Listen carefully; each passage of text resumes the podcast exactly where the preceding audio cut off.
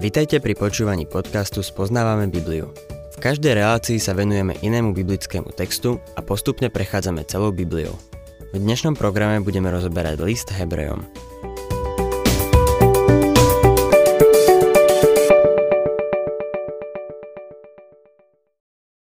Milí poslucháči, v našom štúdiu listu Hebrejom sa dnes dostávame k veľmi dôležitej časti. Ak máte Bibliu, Nalistujte si Hebrejom 4. kapitolu, 9. verš. V tejto kapitole sa píše o odpočinku a toto slovo sa v nej vyskytuje 8 krát. Písateľ tohto listu hovorí o odpočinku, ktorý Izraeliti na púšti nenašli. Museli by totiž vojsť do Kanánu vierou. Kvôli svojej neviere nemali Božie požehnanie, uspokojenie a radosť. Hebrejom 4. kapitola 9. verš. A tak ostáva sobotný odpočinok pre Boží ľud. Myslím si, že autor tu pozerá do budúcnosti, keď všetok Boží ľud nájde nebeský odpočinok. Nebo bude miesto hlbokého uspokojenia, ozajstnej radosti a skutočného požehnania. A tak ostáva sobotný odpočinok pre Boží ľud. 10. verš lebo kto vošiel do jeho odpočinku, ten si odpočinul od svojich diel tak, ako Boh od svojich. Keď si Boh odpočinul od svojich diel, tak to nebolo preto, že bol unavený. Nepovedal, pracoval som 6 dní, 8 hodín denne, od svitu do mrku a teraz som unavený. Sadnem si na hojdacie kreslo a budem odpočívať. Tento odpočinok vôbec nebol o tom – bol to odpočinok, ktorý plynul z dokončenia. Stvorenie bolo dokončené. Odvtedy sa už Boh stvorením nezaoberal. V tomto vesmíre už bolo toľko atómov, koľko potreboval a všetky stvoril naraz. Viac ich už neurobil. Samozrejme, odvtedy nastali mnohé zmeny, ale to sa len tieto pôvodné atómy preskupujú. Niekedy sa malý atóm aj rozpadne a spôsobí poriadny rozruch. Žijeme však vo svete, v ktorom sa stvorenie skončilo. S výnimkou nového stvorenia. To nové stvorenie začalo tam, na Kalvárii a na deň letníc. V 2. Korintianom 5.17 Pavol píše Preto, ak je niekto v Kristovi, je novým stvorením. Staré veci pominuli, nastali nové. Božie deti sú dnes tým jediným Božím stvorením skrze vieru v Krista a je tu odpočinok, ktorý im Boh prisľúbil. Prisľúbil im nebeský odpočinok, milý poslucháč, a chce, aby sme prežívali radosť aj teraz. Ako raz niekto povedal, celá cesta do neba je nebo. Mali by sme sa tešiť z tohto života. To je to, o čom tu autor píše. Boh si odpočinul od svojich diel a všetko dokončil. Nemusíš už teda ani prstom pohnúť k svojej spáse. Nie je to z našej strany domýšľavosť myslieť si, že my ako hriešnici by sme mohli urobiť niečo, čo by Boha prinútilo povedať. Ach, človeče, aký si len dobrý. Som tak rád, že ťa môže mať v nebi, lebo budeš veľkým prínosom. Milý poslucháč, on všetko urobil za nás. Dokonca aj naša spravodlivosť je ako špinavé rúcho v jeho očiach. Nemôže prijať našu spravodlivosť, lebo žiadnu vlastne nemáme. V Rimanom 3.10 sa píše Nie to spravodlivého, niet ani jedného. Preto nám ponúka dokončené spasenie. Keď uveríme v Krista, staneme sa novým stvorením v ňom. 11. verš Usilujme sa teda vojsť do toho odpočinku, aby nikto nepadol podľa toho istého príkladu neposlušnosti. Nazdávam sa, že najväčšie uspokojenie, ktoré môže Bože dieťa mať, je vtedy, keď koná Božiu vôľu, koná Božie dielo, dôveruje mu a spočíva v ňom. Je to nádherné miesto, ku ktorému nás Boh volá. Mária sa dostala na to miesto. Sedela pri Ježišových nohách zatiaľ čo Marta bola v kuchyni pri hrncoch a panviciach.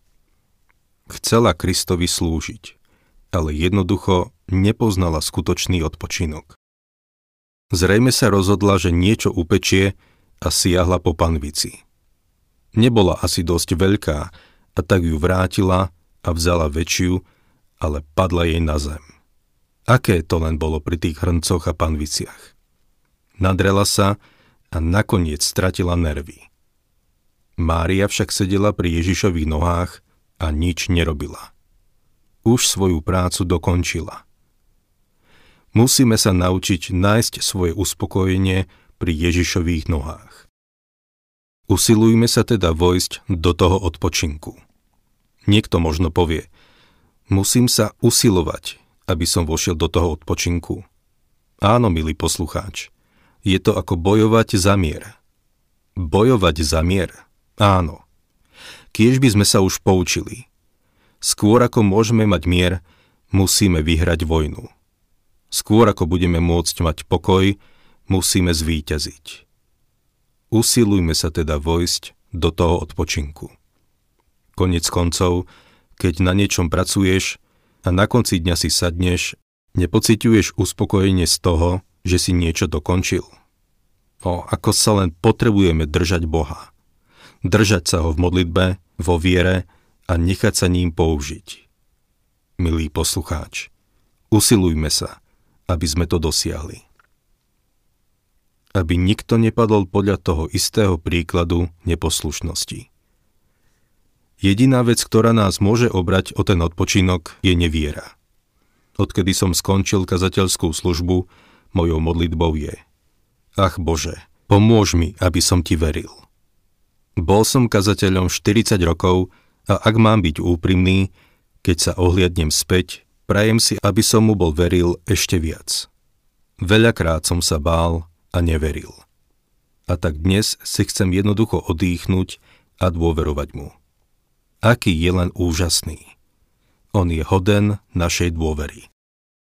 12. verš Veď Božie slovo je živé a účinné, ostrejšie ako akýkoľvek dvojsečný meč. Preniká až po oddelenie duše od ducha a klbov od špiku a rozsudzuje túžby a úmysly srdca veď Božie slovo. Podľa niektorých vykladačov písma toto slovo nie je napísané slovo, ale živé slovo, ktorým je Pán Ježiš Kristus. Avšak v písme napísané slovo sa nazýva živým slovom. Verím, že je tu odkaz predovšetkým na napísané Božie slovo. Napísané slovo zjavuje Krista a predstavuje to rámec, ktorý zjavuje živého Krista. Takže to môže odkazovať tak na napísané, ako aj živé slovo. Veď Božie slovo je živé a účinné. Božie slovo je živé. Grécky výraz pre účinné je energes, čo znamená pôsobí energiou. Božie slovo je živé a účinné. Ostrejšie ako akýkoľvek dvojsečný meč. Na teológii som mal profesora, ktorý nám, mladým kazateľom, povedal – Pamätajte na to, že keď zvestujete Božie slovo, je ono živé a ostré, ale je to dvojsečný meč. Jednou stranou reže smerom k zboru, ale tou druhou smerom k vám. Preto nekážte nič, čo by ste nekázali aj sebe. Veľakrát som kázal sebe samému.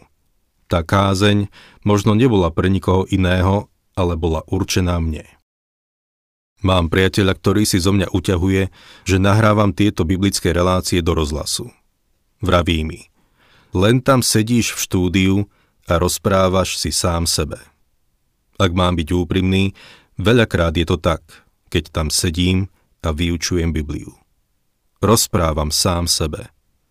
Možno sa to netýka nikoho z poslucháčov, ale mňa áno. Božie slovo je dvojsečné reže smerom k druhým, ale takisto smerom ku mne.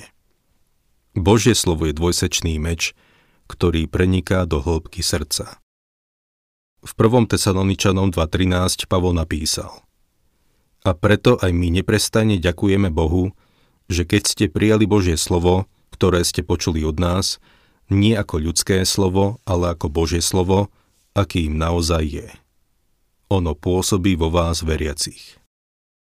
Tesaloničania neprijali slovo iba ako nejaké obyčajné slovo. Prijali ho ako Božie slovo. Pavol sa zmienil, že keď zvestoval Božie slovo, jeho hlásanie nespočívalo v presvedčivých slovách múdrosti, ale v dokazovaní ducha a moci. Veľa poslucháčov nám píše, že prostredníctvom slova prišli k spásanostnému poznaniu Krista, majú radosť z kresťanskej viery a majú radosť z modlitby.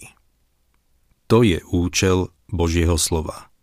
Má účinok na náš život. Hovorí sa, že buď ťa Božie slovo drží od hriechu, alebo ťa hriech drží od Božieho slova. Je veľa veriacich, ktorí netrávia čas nad Božím slovom, dokonca sú aj kazatelia, ktorí netrávia nad ním dosť času. Prechádzať s cirkevným zborom Bibliou, knihou po knihe, je to najlepšie cvičenie, aké môže kazateľ svojmu zboru ponúknuť. Aj keby to nemalo pre zbor žiadny osoch, určite by to pomohlo tomu kazateľovi.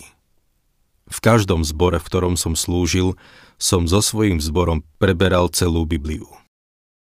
Mne to určite veľmi pomohlo. Bolo to pre mňa dobré. Božie slovo je ostré. Je živé a účinné a ostré.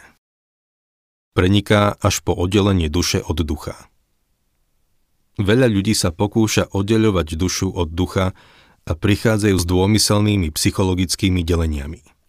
Viete o tom, že iba Božie slovo dokáže oddeľovať dušu od ducha? My to nevieme. Keď hovorím o ľudskej duši a o tom, ako nám Boh dal Ducha Svetého, zrazu sa prichytím pri tom, že nerobí medzi dušou a duchom rozdiel.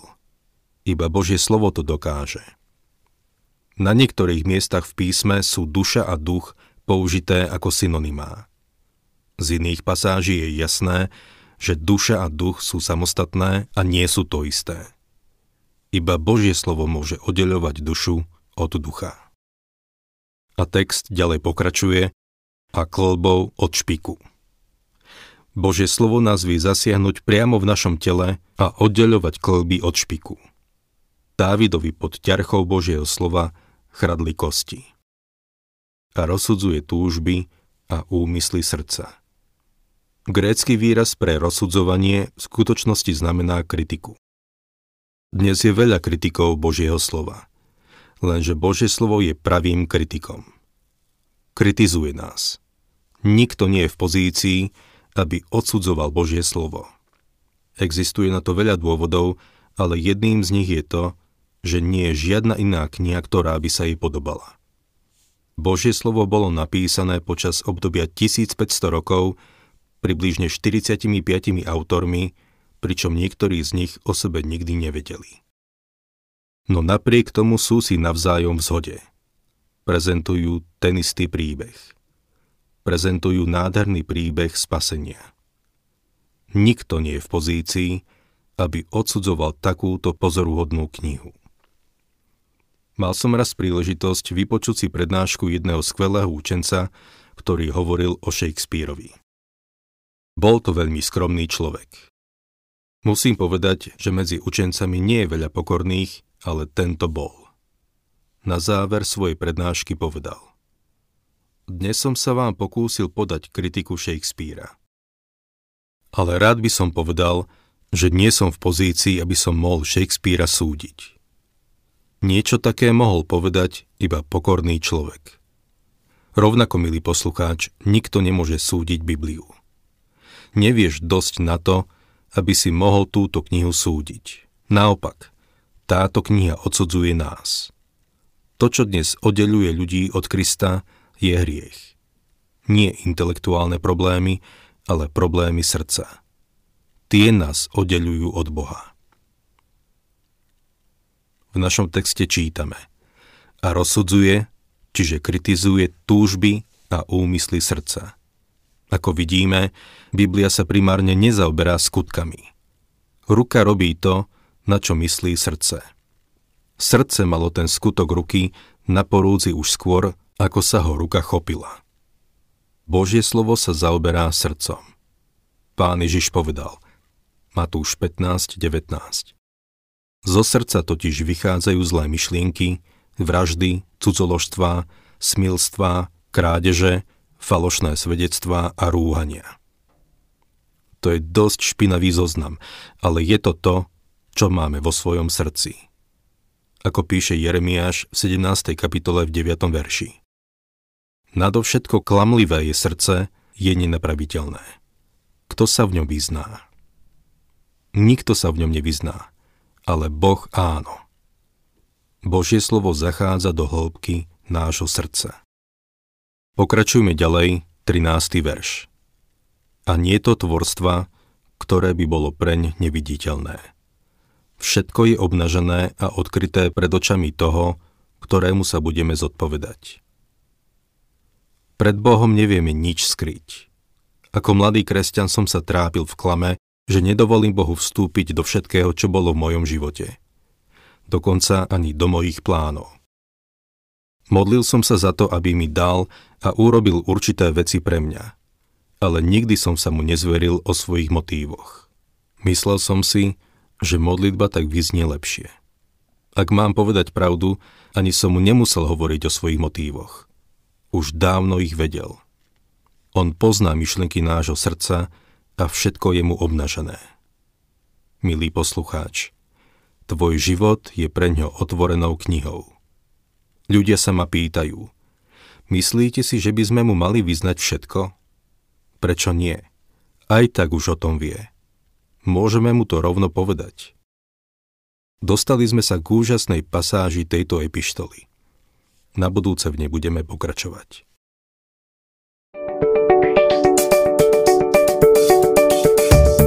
Ak sa vám páči program Spoznávame Bibliu, budeme radi, ak ho odporúčite svojim známym a dáte like, alebo nás začnete sledovať na facebookovej stránke Spoznávame Bibliu.